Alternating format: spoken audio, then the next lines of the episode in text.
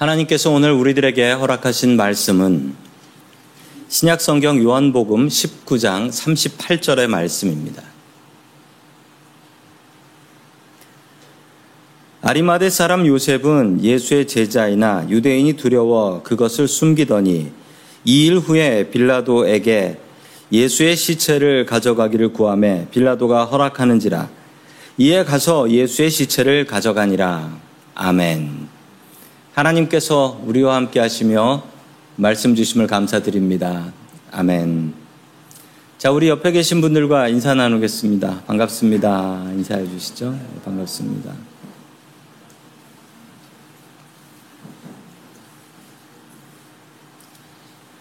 아, 저는 한국에서 부목사로 섬기면서 아, 여러 담임 목사님들과 같이 일할 수 있는 아, 기회가 있었습니다. 참 감사했습니다. 어, 세계 교회에서 세 분의 담임 목사님을 모시고 일을 했었는데 그 세 분이 다 다르셨어요. 세 분이 다 다르셨는데 그리고 그분들의 돈에 대한 생각도 다 다르셨어요. 어떻게 같은 성경을 믿는 목사님인데 저렇게 다를까 생각될 정도로 많이 달랐습니다. 첫 번째 교회 목사님은 부흥사셨습니다. 그 목사님께서는 처음에 설교하실 때 이렇게 설교를 하셨어요. 뭐라고 설교? 저는 듣고 깜짝 놀랐는데 제가 메고 있는 넥타이가 얼마짜리인지 아십니까? 30만 원입니다. 내가 제가 신고 있는 구두가 얼마짜리인 줄 아십니까? 100만 원짜리입니다. 예수 믿으면 다 이렇게 복 받는 줄 믿으시기 바랍니다. 그러면서 시작하시더라고요. 아니 그 넥타이와 신발이 탐은 나긴 했지만 아니 도대체 저건 어느 성경에 나오는 말씀인가라는 의문이 들었습니다. 오늘 하나님의 말씀에 보면 부자인 아리마대 요셉이라는 사람이 나옵니다. 예수님께서는 이 부자를 어떻게 생각하실까요? 첫 번째 하나님께서 우리들에게 주시는 말씀은 주님 안에서 잘 살자라는 말씀입니다. 주님 안에서 잘 살자. 저는 예수 믿으면 복 받는다라는 거 분명히 믿습니다. 그런데 그 복 중에 가장 큰 복은 예수 믿고 천국 가는 복입니다. 우리가 부자가 되는 복은 없을 수도 있고 우리의 몸이 건강하지 않을 수는 있지만 우리는 모두 예수 믿었으면 천국 가는 복은 다 누리고 살아야 한다라는 사실입니다. 이거 놓치면 우리가 예수 헛믿는 게 됩니다. 자, 우리 요한 3서 1장 2절의 말씀을 같이 봅니다. 시작. 사랑하는 자여, 내 영혼이 잘됨 같이 내가 범사에 잘되고 강건하기를 내가 강구하노라. 아멘. 사랑의 사도인 요한이 요한 3서에서 가이오 장로, 자기와 같이 일하던 가이오 장로를 축복하기 위해서 편지를 씁니다. 그 편지의 앞부분에 나오는 내용이지요. 사랑하는 자여, 이 가이오 장로를 이야기하는 것입니다. 자, 그리고 그 축복하는 말들이 세 종류로 나오는데요. 뭐가 잘 되냐면 첫 번째로는 내 영혼이 잘 되는 복. 그리고 범사에 잘 되는 법. 나의 주변의 모든 일들이 잘 되는 거죠. 그리고 세 번째로는 내 몸이 건강하기를 간구합니다. 이렇게 기도를 하고 있습니다. 우리는 이런 복들을 사모합니다. 내 영혼이 잘 되기를 바라고 그래서 천국 가기를 바라죠. 그리고 범사의 일이 잘 돼서 우리 집에 애들도 잘 되고 하고 있는 비즈니스도 잘 되고 이러기를 우린 기도하지요. 또한 우리의 몸이 건강하고 강건하기를 우리는 또한 기도하고 있습니다.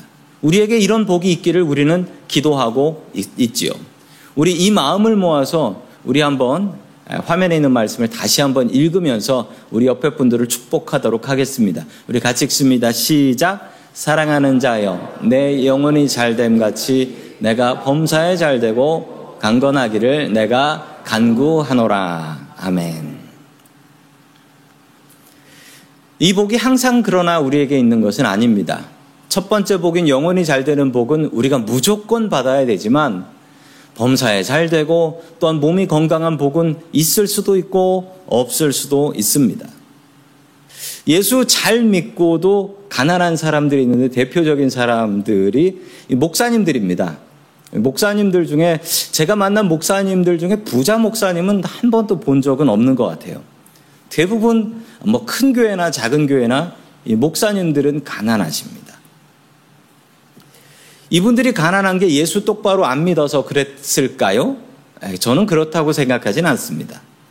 주님께서 맡겨주신 양을 돌보다 보니까 뭐 어디 시골 같은데 어려운 동네 가서 목회를 하시고 또 선교지에 가셔서 고생하시고 그러다 보니까 어렵게 어렵게 사시는 것이죠. 사명 감당하기 위해서 그런 것입니다. 그런데 한국말로 재밌는 말이 하나 있습니다. 한국말로 재밌는 말 중에 저 사람 부자야 라는 말을 다른 말로 뭐라고 하죠? 저 사람 잘 살아라고 하지요. 저 사람 부자야라든지 아니면 저 사람 잘 살아. 저 사람 가난해라는 건 또 뭐라고 하죠? 저 사람 못 살아라고 이야기를 합니다. 그런데 이거 미국 사람들은 절대로 이해할 수 없는 말인 거 아십니까?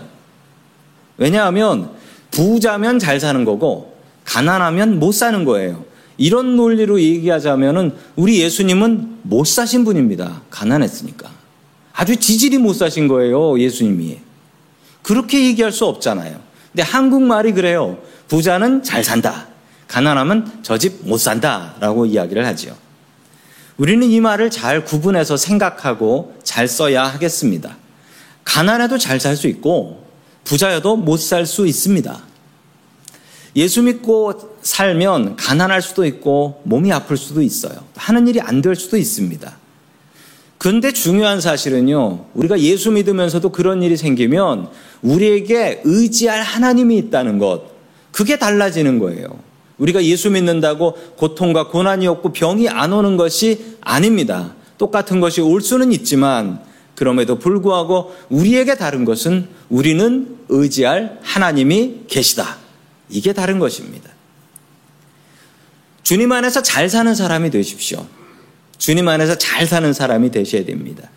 인생을 잘 사는 방법은 돈이 많은 것이 아닙니다. 지난주에 어떤 아는 분 한 분이 돌아가신 소식을 들었는데 정말 부자인 분인데 아주 허탈하게 혼자 돌아가신 이야기를 들으면서 야, 정말 마음이 아프다라고 생각했습니다. 주님 안에서 잘 사는 사람이 되어야 되겠습니다. 예수가 함께 계시니 시험이 하나고 범네. 기쁨의 근원 되시는 예수와 함께 살 수 있는 저와 성도님들 될 수 있기를 주의 이름으로 간절히 축원합니다. 아멘. 두 번째 하나님께서 우리들에게 주시는 말씀은 하나님과 이웃을 위해서 검소하게 살아라라는 말씀입니다. 몇 년 전에 저희 교회에 오셔서 설교하신 선교사님 한 분이 계셨습니다. 예배 설교를 잘 마치셨는데 마치고 나니까 그 당시에 좀와 있는 청년 하나가 있었는데 그 청년이 제 방에 찾아와서 저한테 이 불평을 이야기했습니다. 뭐라고 불평을 했냐면 아니 선교사님이 저렇게 좋은 양복에 좋은 시계 차고 와가지고 설교하시니까 제가 시험이 들었습니다. 선교사님이 예, 선교비 받아가지고 저러시면 되는 겁니까? 라고 저한테 따지는 청년이 있었습니다. 그래서 제가 얘기를 안 하려고 했는데 있었던 일들을 사실대로 다 얘기를 해줬습니다. 그 청년이 시험이 들면 안 되니까요. 그 선교사님 얼마 전에 결혼을 하셨고 사모님하고 신혼여행을 가셔야 되는데 신혼여행 갈 돈이 없어서 미국에 후원하는 교회에 초대를 받아서 선교 보고하러 미국에 온 거고 호텔방 못 잡아서 교회 방 얻었고 차 빌릴 돈 없어서 교회 차, 교회 교회 미니밴 빌려가지고 타고 다니고 계신 것이었습니다. 시계하고 양복만 좋았던 이유는 사모님께서 혼수로 해오셨기 때문에 그랬다라는 사실이었습니다. 그 얘기를 듣고 그 청년이 이해를 해 주더라고요. 참 훌륭한 선교사님입니다. 정말 오지에서 정말 어렵게 선교하시는 분이십니다. 그런데 그분이 그분이 하시는 선교의 사역으로 평가받으셔야지 그분이 차고 온 시계하고 그분이 입고 있는 양복으로 그분이 평가되는 건 정말 그건 옳은 일이 아닙니다. 그분의 사역으로 그분이 하시는 일로 평가되셔야지요. 예수님은 가난하셨습니다. 가난한 목수의 집에서 태어나셨고 어렸을 적에는 아버지가 계셨는데 조금 자라고 나니 아버지가 계셨다라는 기록이 없는 거 보니 또 가장이 되어서 어머니를 모시고 그렇게 가난하게 사셨던 것 같습니다. 예수님께서는 성경에서도 보면 예수님은 가난한 모습으로 계속 나오고 있습니다. 자, 우리 마태복음 8장 20절의 말씀을 같이 봅니다. 시작. 예수께서 이르시되 여우도 굴이 있고 공중에 새도 거처가 있으되 인자는 머리 둘 곳이 없다 하시더라. 아멘. 예수를 따르고 싶다라고 찾아온 율법학자가 있었습니다. 그에게 예수님께서는 이렇게 말씀하셨습니다. 자신의 삶을 이렇게 표현하셨는데 여우는 굴이 있고 공중의 새도 집이 있지만 인자는 머리 둘 곳이 없다. 이 얘기는 예수님은 노숙자셨다라는 얘기입니다. 실제로 예수님께서는 노숙을 하셨습니다. 길에서 주무셨고 산에서 밤이 새도록 주무셨습니다. 우리 교회가 노숙인들을 먹이는 이유 중에 하나는 예수님께서도 노숙을 하셨기 때문입니다. 예수님은 가난하셨습니다. 계속해서 마태복음 17장 24절 말씀 같이 봅니다. 시작. 가버나움에 이르니 반세겔 받는 자들이 나와 이르되 너의 선생은 반세겔을 내지 아니하느냐. 아멘. 이스라엘에서는 당시 이스라엘에서는 20살이 넘는 남자들은 성전세라는 것을 내야 했고 그 성전세의 액수는 반세겔이었다라고 합니다. 이 성전세는 그냥 성전세예요. 헌금 말고 세금을 걷어서 그것으로 그 성전을 수리하고 고치고 유지하는 일에 사용하는 성전세였습니다. 예수님께서는 성전세를 내지 않으셨습니다. 성전세 걷는 사람이 베드로에게 와가지고 왜 너희 선생은 성전세를 내지 않느냐라고 따지기 시작했습니다. 자, 그러자 예수님께서는 베드로에게 너 가서 바닷가에서 고기를 한 마리 잡아라. 그 생선 입을 열면 성전세를 낼 돈 한 세겔이 나올 테니까 그 한 세겔로 내 거하고 네 거 내라. 반 세겔씩이니까. 그렇게 말씀을 하셨습니다. 아, 예수님께서는 왜 이렇게 베드로에게 기이한 방법으로 도대체 무슨 뜻이 있어서 생선을 잡아서 그 입에서 동전을 꺼내라 라고 하셨을까요? 깊게 생각하실 필요 없습니다. 그냥 예수님이 돈이 없으셔서 그런 거예요. 가난해서 그런 거예요. 한 세겔이 없어서. 제가 이 한 세겔이 어느 정도 돈이 되는가 계산을 해보니까요. 한 세겔이 50센트예요. 반 세겔이면 한 25센트 되는 겁니다. 정확히 하자면 30센트 정도 되는 것 같은데 지금 달러가 세서 한 25센트 정도입니다. 예수님은 이 25센트 동전이 없으셨던 겁니다. 예수님도 가난했고 베드로도 가난해서 못 냈고 사도 바울도 가난했습니다. 저는 목회자가 가난하게 검소하게 살아야 된다라고 저는 생각합니다. 왜냐하면 예수님께서 검소하셨으니까요. 저는 벤츠 타고 다니고 고급 양복에 비싼 시계 차고 다니면 안 된다. 목회자들은 그러면 안 된다라고 생각합니다. 왜냐하면 우리가 예수님을 따르는 제자들인데 어떻게 사치스럽게 살 수 있겠습니까? 그러나 저의 목표는 저의 목표는 가난이 아닙니다. 저의 목표는 검소입니다. 가난하고 검소는 다릅니다. 가난은 돈이 없는 거고요. 검소는 있는데 잘 써서 가난한 걸 검소하다라고 하는 겁니다. 저의 목표는 가난이 아닙니다. 저의 목표는 검소입니다. 예수님 믿는 사람은 검소하게 살아야 합니다. 하나님과 이웃을 위해서 쓰다 보니 우리는 검소하게 살 수밖에 없는 것입니다. 나 자신을 위해서는 아끼고 하나님과 이웃을 위해서는 아낌없이 쓸 수 있는 사람 되어야 합니다. 예수님도 베드로도 바울도 가난하게 사신 것이 아니었습니다. 내게 있는 모든 것을 하나님과 이웃을 위해서 나눠 주다 보니 검소하게 사신 것입니다. 우리는 검소하게 살아야 합니다. 하나님과 이웃을 위해서 검소하게 살아가는 저와 성도님들 될 수 있기를 주의 이름으로 간절히 축원합니다. 아멘. 마지막 세 번째로 하나님께서 우리들에게 주시는 말씀은 우리는 주인이 아니고 청직이다라는 말씀입니다. 우리는 주인이 아니고 청직이다. 예수님께서 십자가에서 돌아가신 다음 날 아리마대 요셉의 친구가 아리마대 요셉을 찾아와서 핀잔을 줬답니다. 이렇게 줬대요. 자네 미쳤나? 그 비싼 돈을 들여서 새무덤 파가지고 자네 들어가려고 한 것을 십자가 형당한 죄수한테 내줬다며 그러자 아리마대 요셉은 별거 아니라는 듯이 이렇게 얘기했답니다. 괜찮아. 이번 주말만 쓰시고 돌려주신댔어. 부활하실 거야. 아멘이지요? 아멘입니다.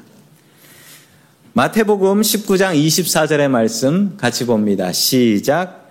다시 너희에게 말하노니 낙타가 바늘기로 들어가는 것이 부자가 하나님의 나라에 들어가는 것보다 쉬우니라 하시니 아멘. 부자가 천국 들어가는 것이 낙타가 바늘기 들어가는 것보다 어렵다. 아이, 그럼 부자가 천국 못 간다는 얘기네요. 예수님께서는 부자들을 싫어하셨던 건가요?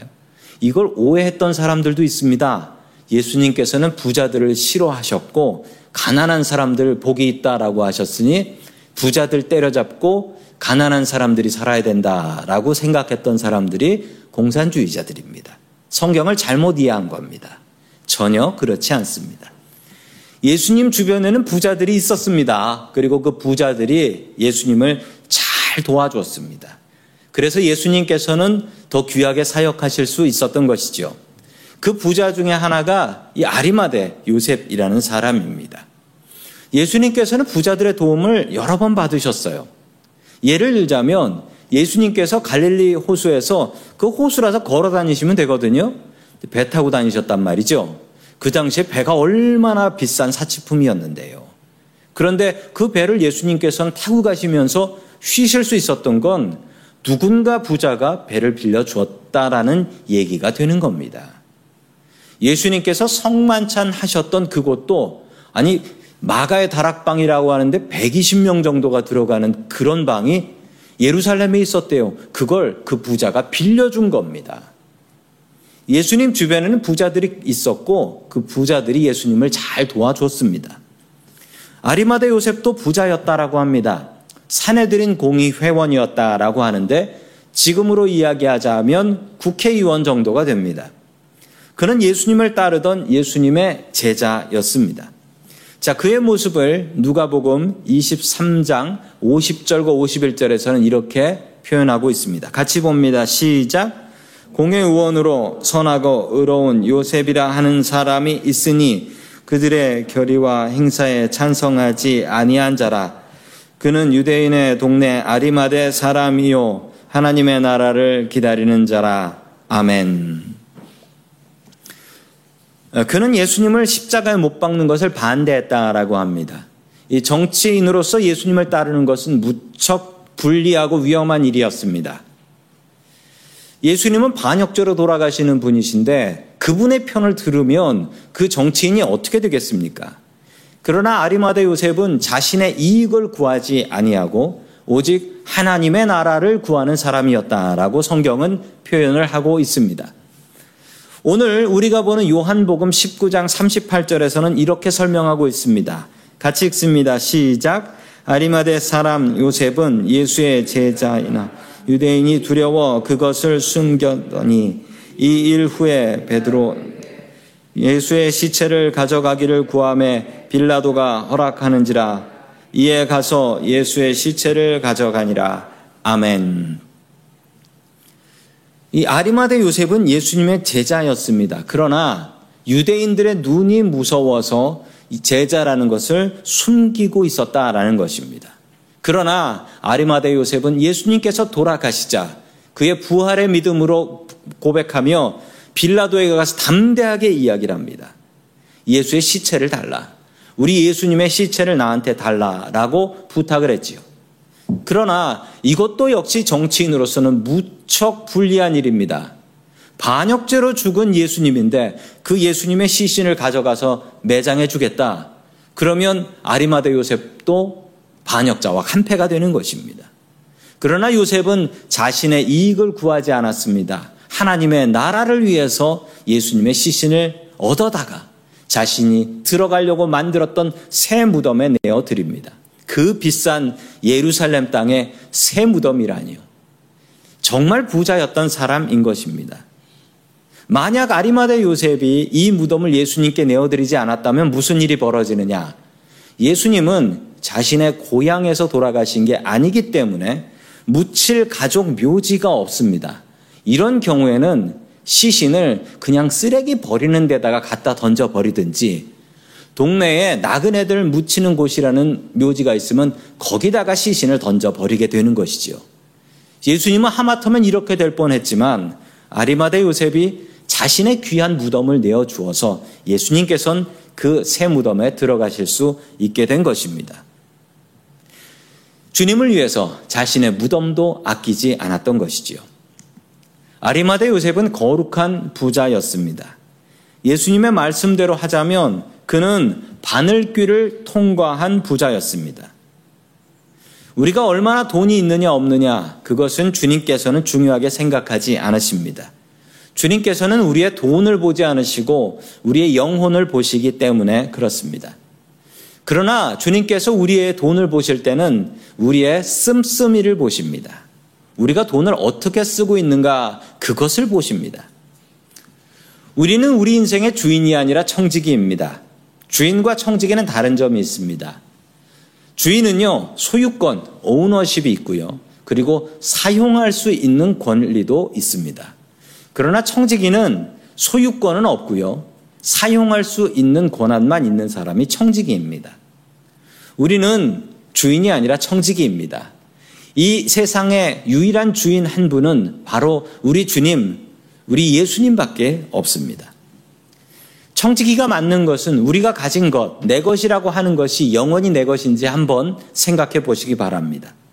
내가 살고 있는 집이 영원히 내 것일까요? 내가 죽고 나서도 내 것일까요? 아니요. 분명히 다른 사람이 살 겁니다. 그러니 그것은 내 것이 아닙니다. 내가 타고 있는 차가 내 것인가요? 내가 살아있으면 내가 타지요. 내가 죽고 나면 그 차는 누가 탈까요? 내가 입고 있는 옷은 누구의 옷이 되겠습니까? 내가 죽고 나면. 내가 당장 쓰고 있는 것이지, 진짜 내 것은 딱 하나밖에 없어요. 내가 죽어도 뺏기지 않는 것, 오직 믿음.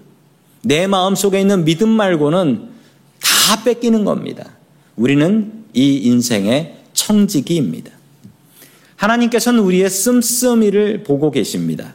내 주머니에 있는 것이 모두 다 나의 것이 아니다라는 것입니다. 내 주머니에 있는 것 중에 하나님께 드려야 할 것도 있고, 나의 가족을 위해서 써야 될 것도 있고, 이웃을 위해서, 노숙인을 위해서 써야 될 것도 있다. 내 주머니에 하나님의 것과 이웃의 것이 섞여 있다라는 겁니다. 그런데 우리가 그거 다 털어서 내가 원하는 대로 쓸 수 있습니다. 그러나 하나님께서는 그것을 기뻐하지 않으십니다. 내 주머니에 있는 돈을 쓰고서도 도둑놈이 될 수 있습니다. 하나님의 것이 섞여 있고 이웃의 것이 섞여 있기 때문이지요. 성도 여러분, 아리마대 요셉 같은 거룩한 청지기가 되십시오. 내가 가진 것으로 나를 위해서만 사용하는 스크루지 같은 사람이 되지 마십시오. 하나님과 가족과 이웃을 위해서 사용할 수 있는 거룩한 청직이 될 수 있기를 주의 이름으로 간절히 축원합니다. 아멘. 다 함께 기도드리겠습니다. 우리의 주인이 되신 고마우신 하나님 아버지, 우리를 주님의 청지기로 세워 주시니 감사드립니다. 우리가 주님 안에서 잘 사는 사람이 되게 하여 주옵소서. 돈이 많고 적음이 행복의 기준이 되지 말게 하시고, 우리가 주 안에 있는 것으로 행복을 누릴 수 있게 도와주시옵소서. 주님, 우리가 하나님과 이웃을 위해서 살 수 있게 하여 주시옵소서. 주님, 우리가 부유해서 하나님 없다라는 소리 하지 말게 하시고, 또한 주님, 우리가 가난해서 주님의 이름에 먹칠하는 일 없게 하여 주옵소서. 주님, 우리는 주인이 아닌 청지기인 줄 믿습니다. 아리마대 요셉과 같은 거룩한 청지기가 될 수 있게 하여 주시옵소서. 우리의 가진 것을 하나님과 이웃을 위하여 잘 사용할 수 있게 도와 주옵소서. 모든 말씀 예수 그리스도의 이름으로 기도드립니다. 아멘.